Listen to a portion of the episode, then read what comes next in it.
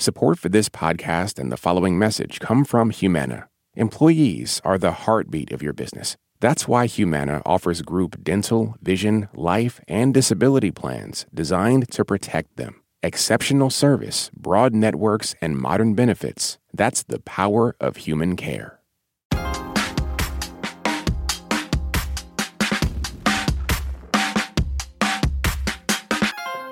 Close to 600,000 people in the U.S. don't have a home of their own. That's according to 2022 data from the Department of Housing and Urban Development. 40% are living outdoors or in buildings not meant for human habitation, like Brooke Carroll in Austin, Texas. I live at Republic Square. It's a park in downtown Austin that we live in, tents, and um, it's really miserable. Um, my ideal situation to get off the streets. And more people without homes are living on the streets rather than in shelters, often in tent encampments. As more tent communities pop up in cities across the U.S., officials often respond by clearing them out. Brooke Carroll says he lived in a place that was swept away by police and other public workers. They took my stuff away when I went there, and they confiscated everything I had. I had to go to Mosaic Church and get another uh, tent and sleeping bag. And so pretty much is all I got. People living on the street are 10 times more likely to be stopped by the police and 9 times more likely to spend a night in jail than people living in shelters. That's according to a 2019 study by the California Policy Lab. And some cities and states have explicitly made public camping illegal. Voters in Austin, Texas approved a camping ban in 2021. Cleo Petricek is part of Save Austin Now, which led the successful city ballot measure we are basically loving them to death by allowing them to live in unregulated, filthy encampments that are not helping them seek shelter, seek treatment uh, from either drug abuse or mental illness. There, there is no argument to allow this to continue. This is not appropriate for anyone. It's not safe. And in the meantime, we need to have different ways in helping the homeless community. One option cities are exploring is sanctioned encampments. These are places where unhoused people can pitch a tent and live without the threat of law enforcement telling them to leave. They can have different amenities from basic sanitation like porta potties to on site case management. Portland, Oregon plans to open six city run encampments that could house 1,500 people. The city plans to set these up before it bans public camping by 2024. As part of 1A's Remaking America project, 1A's June Leffler visited Austin, Texas, the site of a sanctioned homeless encampment. After the break, we bring you that report and explore how different cities across the country are trying to address homelessness and what factors need to be considered. I'm Jen White. You're listening to the 1A podcast where we get to the heart of the story. We'll be back with more in just a moment. Stay with us. This episode's sponsor is PWC, which offers the following message A robot may not be coming for your job, but competitors are coming for your market share. PWC pairs the right tech with the right solutions to help you gain a competitive edge. Reimagine operations from the cloud, fuel innovation with responsible AI, and detect risks before they become headlines. Human led and tech powered. It's all part of the new equation from PWC. Last year, over 20,000 people joined the Body Electric study to change their sedentary, screen filled lives. And guess what? We saw amazing effects. Now you can try NPR's Body Electric Challenge yourself. Listen to updated and new episodes wherever you get your podcasts. Let's get into the conversation. In 2019, Texas set up one of its only sanctioned campsites. Four years later, 1A's June Leffler visited the site to learn how residents are faring. Austin's only sanctioned homeless encampment sits on a seven acre plot of asphalt. It's tucked away off the highway near the airport. The State Department of Transportation had been using it. This basically was just a giant TxDOT parking lot where they serviced vehicles at, and then I think it sat empty for quite a few years. That's Emily Ballard, a social worker at the site, now called the Esperanza Community. In 2019, the state of Texas invited unhoused Austinites to live there.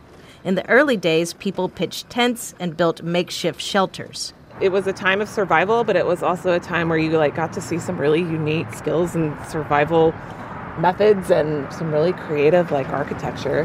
One resident, 47 year old Tamika Bass, arrived at the camp two years ago. Before that, I, I, I've actually lived in parking lots. I've lived in a creek bed, in a tunnel, wherever I could find that was safe for me at the time. One night, a social worker approached her, telling her where she could find a different place to stay. And I had no idea that this was like a homeless camp. Now, Bess has her own 100 square foot unit complete with electricity, air conditioning, heating, and a locking door. I have my own tiny home, my own space. I don't have to worry about uh, some of the things that I, I did have to worry about when I was in a tent at nighttime. The Other Ones Foundation runs the camp. The service provider stepped in to help about a year after the state founded the site. In 2021, the state handed over all camp operations to the Other Ones Foundation through a 10 year lease. They've since built 80 tiny homes and plan to build at least 100 more. The units are painted different colors of red, blue, and green. Here's social worker Emily Ballard again. The painting is actually meant to be um, kind of residential looking. Like it somehow works and it makes it look so much less beige. Just last month, running showers and toilets were installed. The Other Ones Foundation and partner organizations also provide two meals a day, laundry services, jobs, case management, and security on site. It's been life changing for resident Tamika Bass. I have opened up so much to the point where I'm not scared to come outside. I can come out again and, and feel like it's going to be a good day. You know, it's going to, I'll be safe. On the weekends, Bass works in the camp's kitchen, making some extra money. In her free time, she challenges the security guards to a game of basketball. Marcus! He's one of the guys that I beat this weekend. Hey! they knew I played sports. So a way for me to get some of the people back into exercising and moving around or whatever, a lot of them play sports as well. And pretty much they surprised me with getting my goal and setting it up. They bought me one. Like Bass, the Esperanza community has come a long way. It all began when the Texas Department of Transportation was preparing work on I 35. They had to remove structures and clean up along the highway. But people were living in those areas. Mike Arellano is a deputy engineer at the Texas Department of Transportation. We design, build, construct, and operate roadways. Uh, we weren't initially equipped to kind of engage effectively on this kind of humanitarian level. Folks were being displaced, so Arellano formed a coalition of homeless service providers to help relocate people in 2017. Eventually, word got to Governor Greg Abbott's office that people needed somewhere to go. So the state offered up the seven acre site in 2019. Arellano says state EMS and police provided water, porta potties, and 24 hour security. But still wasn't the ideal situation. So Arellano enlisted the Other Ones Foundation to make the place better. Executive Director Chris Baker remembers the beginning. And then it was like 15 people moved out here, and then it was 30, and then 50, and then 100, and then 200, until it was like a dystopian Burning Man, Mad Max, like different country right here in the middle of Austin. In the beginning, the Other Ones Foundation prioritized survival by delivering large amounts of ice. I mean, the blacktop is 130, 140 degrees. There's no running water. There's no air conditioning. There's no there's no place to get respite from this like brutal heat in the summertime. Baker also describes those days as lawless. We could get with everybody and say, "Okay, here's the list of rules you have to follow to be here." But like we had no way to enforce anything cuz we were essentially just like another resident. We just had a fancier building. Things changed when the state leased the site to the Other Ones Foundation. That's when temporary better shelters went in. These are ready made homes used abroad to house refugees. They came before the tiny homes. That's also when residents could be kicked out for harassing others or not controlling their pets. 99.9% of the issues that we had that were interpersonal were because of dogs. We were calling 911 for a dog bite almost daily. But we like we signed that lease and it was like boom, the next day we said if your dog is not on a leash and spayed or, or neutered and vaccinated, the dog cannot stay here.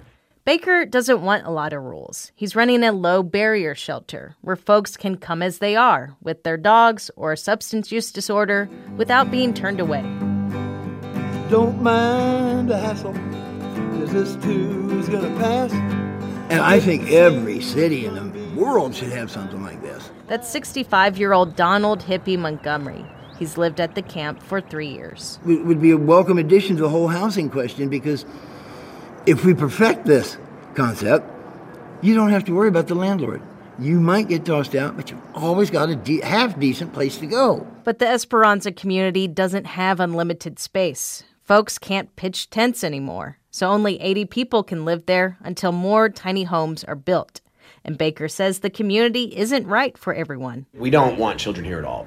And if somebody shows up here, if like a mother with children shows up here, like she's in a place, a way place way safer than this, like that day, 100% of the time. The foundation does move people into stable housing. It says it helped 170 clients find housing in 2022.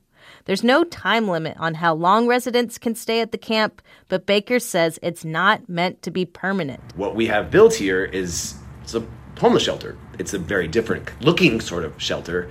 That's what it is. And we don't want people staying in shelter forever. Matt Mollica agrees. He's executive director of the Ending Community Homelessness Coalition, Austin's federally designated agency on homelessness. In order for something like Esperanza to work really well, you have to be able to move folks through it. It has to be a place where people go to get connected to services and get connected to their housing voucher and then move on to their permanent housing resource. Mollica says those options are limited. He says there are 50 units of on site permanent supportive housing in Austin, but there are thousands of homeless Austinites. If you don't have permanent housing for folks to move into, then people stay there for really long periods of time in a place that's not meant to be used as a permanent housing option. On a downtown street just blocks away from a soup kitchen and a homeless shelter, Francisco Martinez runs a mobile shower unit for the Other Ones Foundation. It's his part time job. I want to open up a bank account, ma'am. Like, these are things that are like everybody has. Like, I want to get a car. Martinez is also homeless, but he wants a full time white collar job. He says he can't do manual labor like he used to. And with a job, then I could get a house for myself. But not just any job, ma'am. I'm beat up already. I'm 55, but I'm bilingual fluently. Martinez isn't interested in living at the Esperanza community. It's far away from his job, and he doesn't want to live in a tight community with other people. For now, he'll hold out for an apartment or house where he can live independently. For 1A, I'm June Leffler in Austin, Texas. This show is part of 1A's Remaking America project, looking at how our government is and is not working for everyone. It's a partnership with six public radio stations, including KUT in Austin, Texas. When we come back, we hear how other cities are dealing with homeless encampments. This message comes from NPR sponsor BetterHelp. When you keep your stress bottled up, it can eat away at you. Therapy is a safe space to get things off your chest and to figure out how to make them better. Try BetterHelp Online Therapy, designed to be convenient, flexible, and suited to your schedule. Get it off your chest with BetterHelp at betterhelp.com slash NPR today to get 10% off your first month. Support for NPR and the following message come from the Wallace Foundation, working to develop and share practices that can improve learning and enrichment for young people and the vitality of the arts for everyone. Ideas and information at wallacefoundation.org. What does it mean to be Black in America? In NPR's Black Stories, Black Truths, a collection of stories as varied, nuanced, and dynamic as the Black experience, you'll hear it means everything. Search NPR Black Stories, Black Truths wherever you get your podcasts. We're discussing how cities are or aren't helping their unhoused residents. While many places clear out parks and underpasses where people sleep in tents, some are also working on providing services.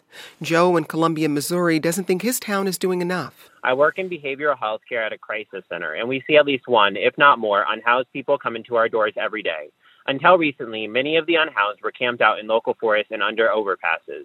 However, the city recently went in and purged all those encampments and forced people from their only shelter. The problem is the city offered them no other place to go. We have only one year round shelter with limited beds, and we have an opportunity campus that's under development, but that is still several years away. It is so frustrating to have to tell our clients at the crisis center that there is nowhere for them to go. Joe, thanks for that message. Let's add some more voices to the discussion. Joining us from Washington, D.C. is Donald Whitehead. He's the executive director for the National Coalition for the Homeless. Also in D.C. is Rachel Cohen. She's a senior policy reporter at Vox. And joining us from Houston, Texas is Mark Eichenbaum. He's the special assistant to the mayor of Houston for homeless initiatives. Thank you all for joining us. Donald, the Esperanza community started as a state sanctioned camp for people in Austin to pitch a tent. It's now a community of people with tiny homes. What do you make of this model? Uh, I have some mixed feelings about tiny homes. I certainly also have some mixed feelings about uh, sanctioned encampments. Uh, so I think the solution, we believe that housing is a human right, and the solution is permanent housing. Um, I do uh, think that the idea of a tiny home provides something that is really, really critical. Uh, and from my uh, tours around the country, going to Skid Row and other uh, large encampments, the the biggest uh, need, uh, along with the many behavioral health needs and, and other needs that are are are in communities, is a lock on a door some safety, some protection from both the elements and uh, people that prey upon vulnerable populations. So, in, in that regard, I think tiny homes are a temporary solution. Um, I do believe that they are kind of, and, and certainly more so, sanctioned encampments, uh, a stopgap measure that does not end homelessness. And so uh, I, I think that you know people do it uh, in in instead of doing more long term solutions like uh, permanent housing. Um, shelters are not homes. Shelters are uh, temporary spaces, and, and and I think that's the best use of uh, tiny homes. They're not as durable, of course, as as as uh, regular homes. So I, I applaud people for efforts, but I think the resources could be much better used for permanent housing. Well, Mark, the city of Houston does not have sanctioned camps for its homeless population. Why is that? Yeah, I think we can all agree that having people living in campsites on the side of our streets and on our sidewalks is not good. It's not good for our community, and it's especially not good for the individuals who are residing in those encampments. So we can all, and we can, and most importantly, we can do better as society. We shouldn't, we shouldn't tolerate it and say that's that's okay as a society. We we are more compassionate, and, and we should do better uh, to our fellow citizens. However, the difference gets in how do we respond. And in Houston, you know, Mayor Turner believes that the holistic response is, is the best response. Uh, and we do that through housing, not because it's just the most compassionate thing to do, but because it's actually the most effective thing to do. By offering housing to folks, we can not only get them out of the encampment, we actually get long term benefits of getting them out of homelessness. And at the end of the day, we're lasered focused on impact and reducing unsheltered homelessness. And so for us, it's not good enough to just move homeless individuals from one place to another place where they're still homeless. We want to get people actually out of the bonds of homelessness. Rachel, what cities have created or considering creating these sanctioned camps? Um, yes, and, and just to um, echo what Mark was saying, I think a lot of the cities that are turning to sanctioned encampments are places that are doing a less good job than Houston in building new housing, making housing affordable. And so it's it's kind of this option that people are doing because they aren't provide they don't have housing to to get people into. Um, so you know, an example of a place that is turning sanctioned encampments. We were talking about Portland earlier on the show. Um, so they're going to be, you know, creating these sanctioned camps in Portland, and in exchange for that, they're going to be banning. Um, you know, there were more than 700 other encampments spread across the city this past year, and so those encampments will, when this law you know takes effect, be illegal, and and people will not be allowed to do that. So that's kind of how this is shaking out, and a lot of these um, the, the concept of encampment uh, sanctioned encampments um, is a model that, um, you know, it was sort of initially backed in more conservative leaning areas, but as we're seeing in places like Portland, there are more um, liberal cities that are looking at it too as they are feeling the heat to to do something. So if I'm hearing you correctly in your reporting what you found is it's cities that lean toward sanctioned encampments they're they're facing a lack of permanent housing options for people?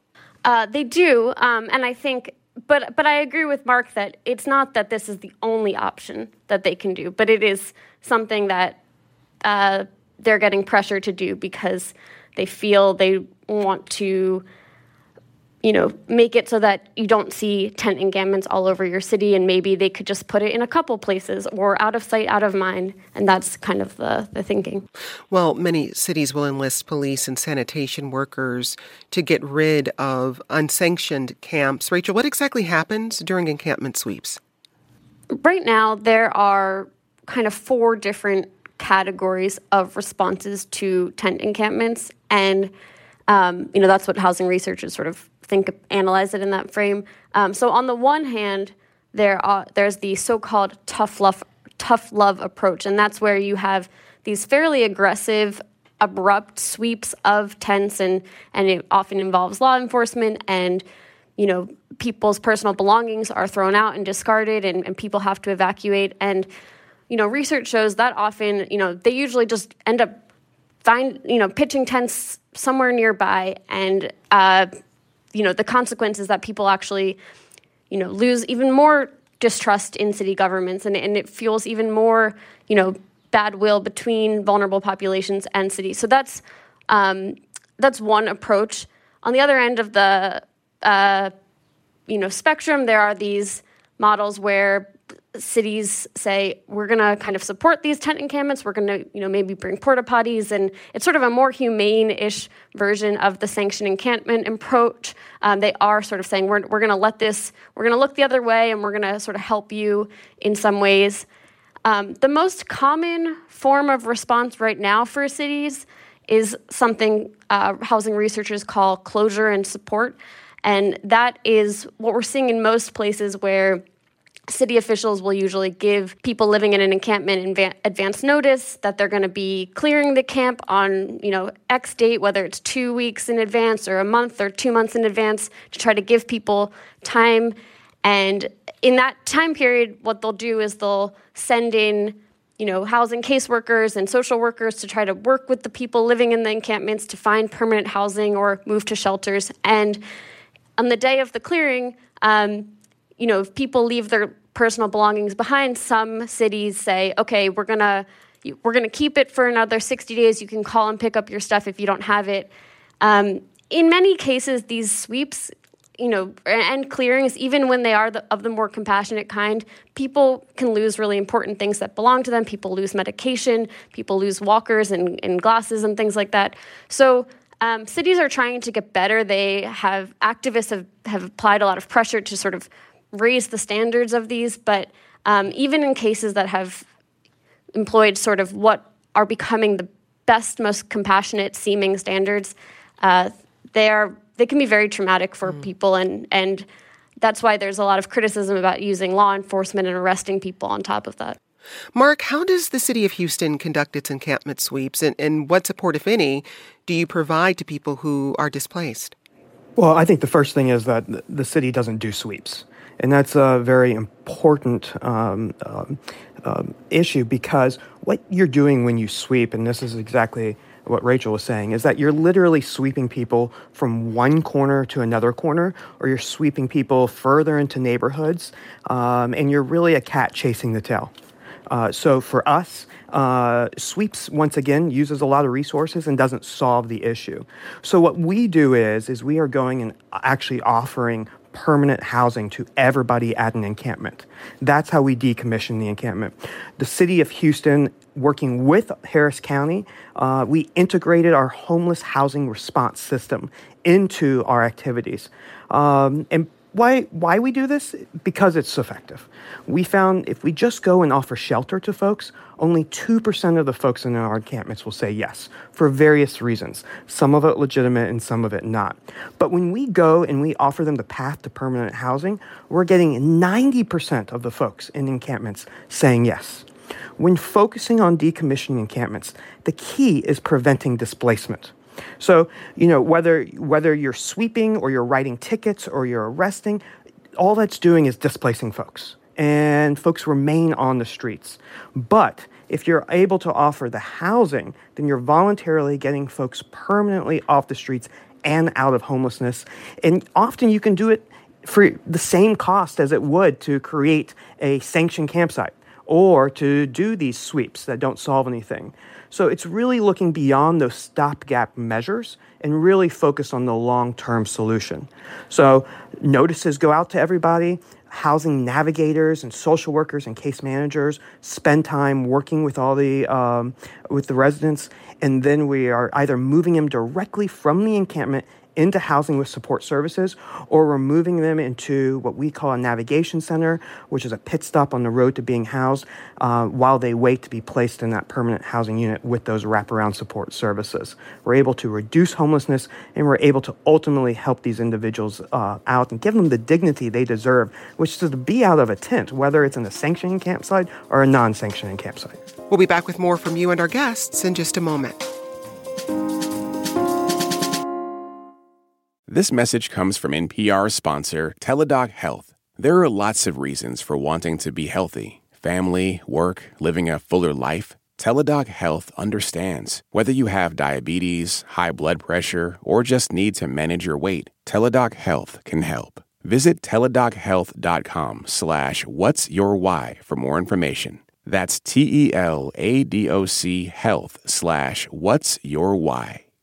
This message comes from NPR sponsor Vuori. Jump into a new perspective on performance apparel. Vuori makes products that stand the test of time and hope to inspire others to live vibrant, healthy lives, empowering your best life in clothing that can be worn for just about any activity from running to yoga. Visit Vuori.com slash NPR to receive 20% off your first purchase and enjoy free shipping on any U.S. orders over $75. Discover the versatility of Vuori clothing. Let's get back to the discussion with this message from John in South Dakota. I've been homeless three times myself. I'm 61 now. I think we need to continue to talk different words instead of the same old words around the same old subjects and expecting different results. I, I think the individual needs to be taken a look at more than the bigger subject because those individuals make up the bigger ch- subject, and I, it's hard to compare suffering in people. Donald, demographically speaking, who's more likely to live on the streets?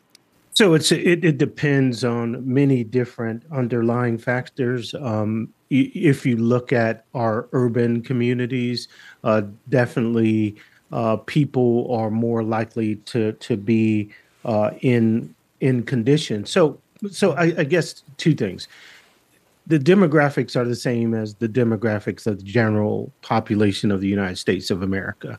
Um, there are places where more people are chronically homeless, meaning they've been homeless for more than a year. Uh, they have substance abuse issues. By definition, those people are people with mental health or substance abuse issues. They make up about uh, 10 to 20% of the population at this point. Um, so everybody else is um, people who have become rent burdened. Uh, they've been evicted. Uh, there are people who have jobs that are not able to be accessed because of the, the rules in a shelter system. There are people with pets. Um, so they really mirror the general population. They're unaccompanied youth. They're youth that are aging out of foster care. There are veterans uh, that have come back from uh, their service. So they mirror the general population.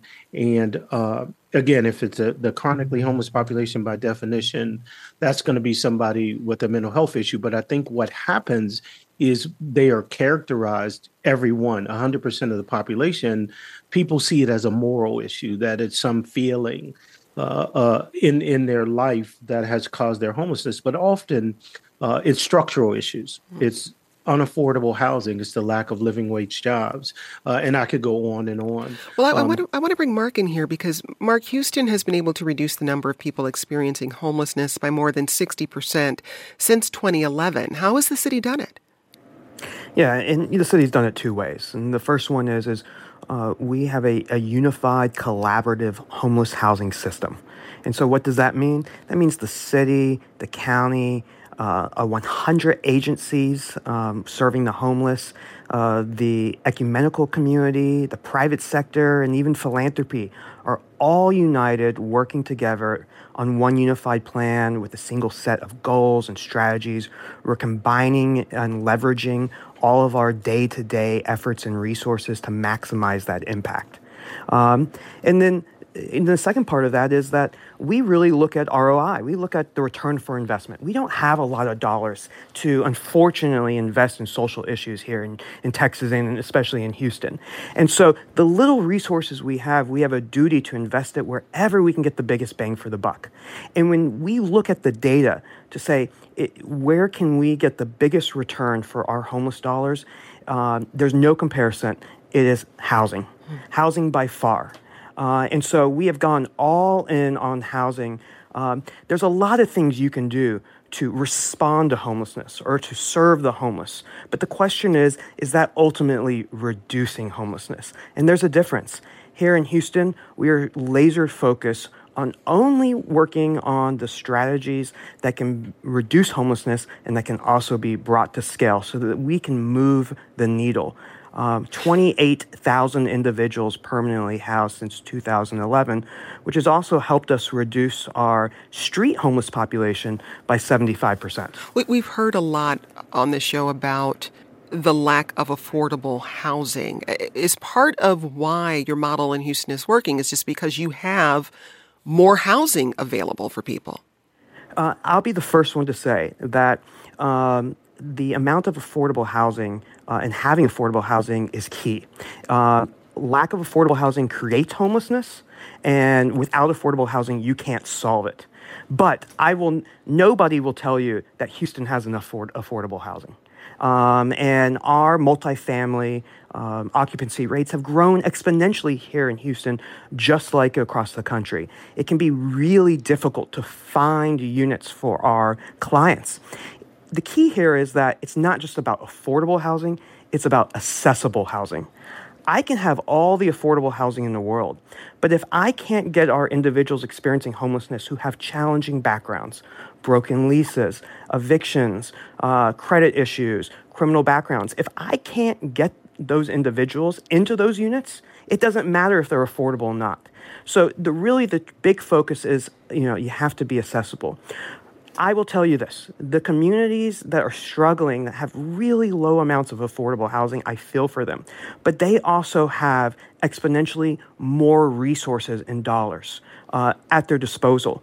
And so if you can create a sanctioned campsite, you can also create housing. And you just have to do both simultaneously and really focus on that long term effort in, in a united way. How financially sustainable is this model for Houston?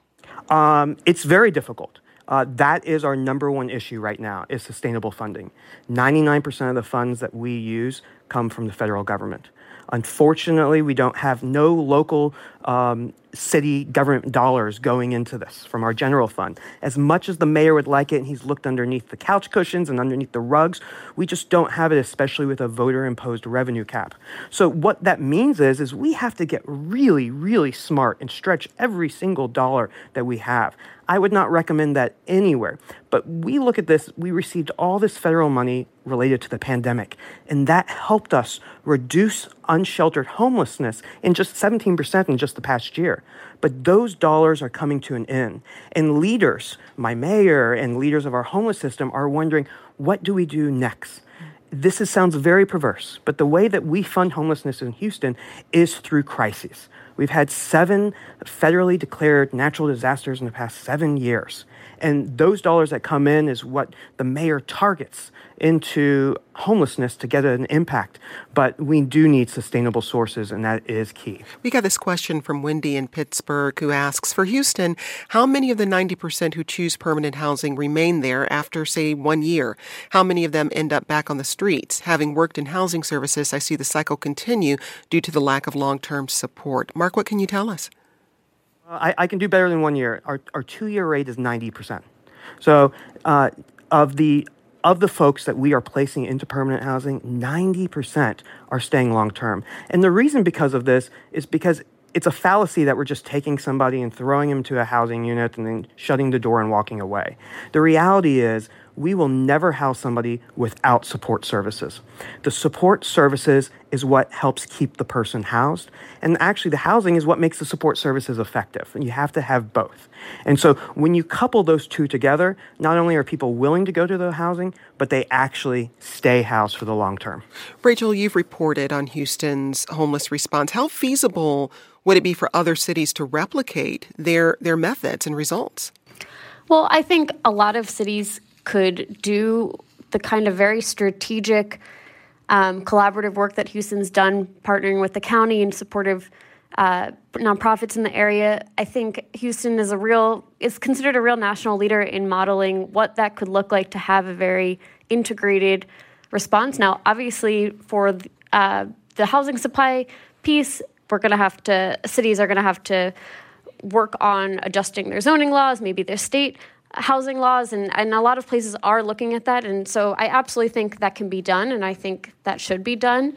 Um, I think that Mark's point is right that even given the fact that Houston has a lot fewer financial resources at its disposal, um, so some of the places that, that have some of the most acute crises around tent encampments and rising homelessness also have a lot of resources, and figuring out, how to leverage those um, is a really important uh, piece of the puzzle. And I think, you know, there is, we, we know how to, we know what it takes. This is not a problem that people don't understand how to help people in. And so a lot of it is political will. And so if the question is, can there be political will? I think the answer is yes, but it, it takes work and it takes strategic work. Housing advocates say we need to take a housing first approach. That means making sure people have a stable home to live in. But as Mark also mentioned addressing other issues like substance use disorder or employment. Uh, Donald, why should cities prioritize getting people first into permanent housing? So, a number of things, and I, I really love what uh, Mr. Eichenbaum said uh, on a couple of issues. One is that COVID offered a response that really uh, gave us some things that we've been asking for for a long time. And that's the so money that came through the American Rescue Plan, correct? Exactly, and and so those those dollars uh, uh, came in the form of prevention dollars. So there was a a moratorium on evictions. There was money to help with emergency housing vouchers. There was also uh, resources to provide hotels as short short term placement for people. And what we found through all those dollars is it really is about the money at the end of the day. Uh, cities don't have as much um, expendable resources in their in their general funds to support housing, so they typically use federal pass through dollars. However, those federal pass through dollars have never been at the level of the extent of the need. So uh, we we we have always provided myopic solutions that are really emergency solutions. If we were willing to raise the level, and these are our federal elected officials, if they were able to raise the level to the need and provided cities with the resources, but cities also have to be a lot more innovative. Um, we have tons of abandoned buildings in this country. And we know that adaptive reuse, taking those buildings and redeveloping them as housing, is actually less expensive than building new housing. So we need to uh, have multiple kinds of housing units available. So permanent supportive housing. Um, we have in the McKinney-Vento Act. There's uh, federal property that has been taken offline can be used as homeless shelters. We've created 500 units since 1987. That's not acceptable in this country. So we need to be innovative, we need to be creative, and we also need to mobilize people in communities because there's a mutual benefit from every community if we house people living on the street. We just have a couple of minutes here. And, and Mark, I, I wanted to circle back to something you mentioned earlier, and that's your navigation center in Houston. Just this year, you opened the first of its kind in Texas. What exactly is it and how does it work? Yeah, a housing navigation center is the pit stop on to being uh, pit stop on the road to being housed. Uh, the housing process uh, is lengthy. Uh, per federal regulations, there's lots of paperwork and lots of verifications that have to be per, uh, performed. Additionally, sometimes it takes time to find that affordable unit that is willing to lease to the client. So, what a navigation center allows us to do is we can um, move an entire encampment as a community into the navigation center, and then they that is a consistent, safe, and stable location for them to work with their housing navigators and their case managers, and then they're placed out of that navigation center one by one as the units become available. It's all about helping us increase the number of people we can get into housing and expedite the process. And thus far, 98% of the exits out of our navigation center have been into permanent housing with services. And you know, our goal is is nobody's there for more than 60 days. Um, and right now we're about at 30 days right now. And so it's all about at the end of the day doing what's effective encampments are not good, but we have to respond in a way that's actually going to be effective that helps out everybody. Our guests were National Coalition for the Homeless Executive Director Donald Whitehead, Rachel Cohen, Senior Policy Reporter for Vox, and Mark Eichenbaum. He leads Houston's homeless response. Thanks to you all. The show was part of 1A's Remaking America collaboration with six partner stations around the country, including KUT in Austin, Texas. Remaking America is funded in part by the Corporation for Public Broadcasting. Today's producer was June Leffler. Amanda Williams leads our Remaking America project. This program comes to you from WAMU, part of American University in Washington, distributed by NPR. I'm Jen White. Thanks for listening, and we'll talk more soon. This is 1A.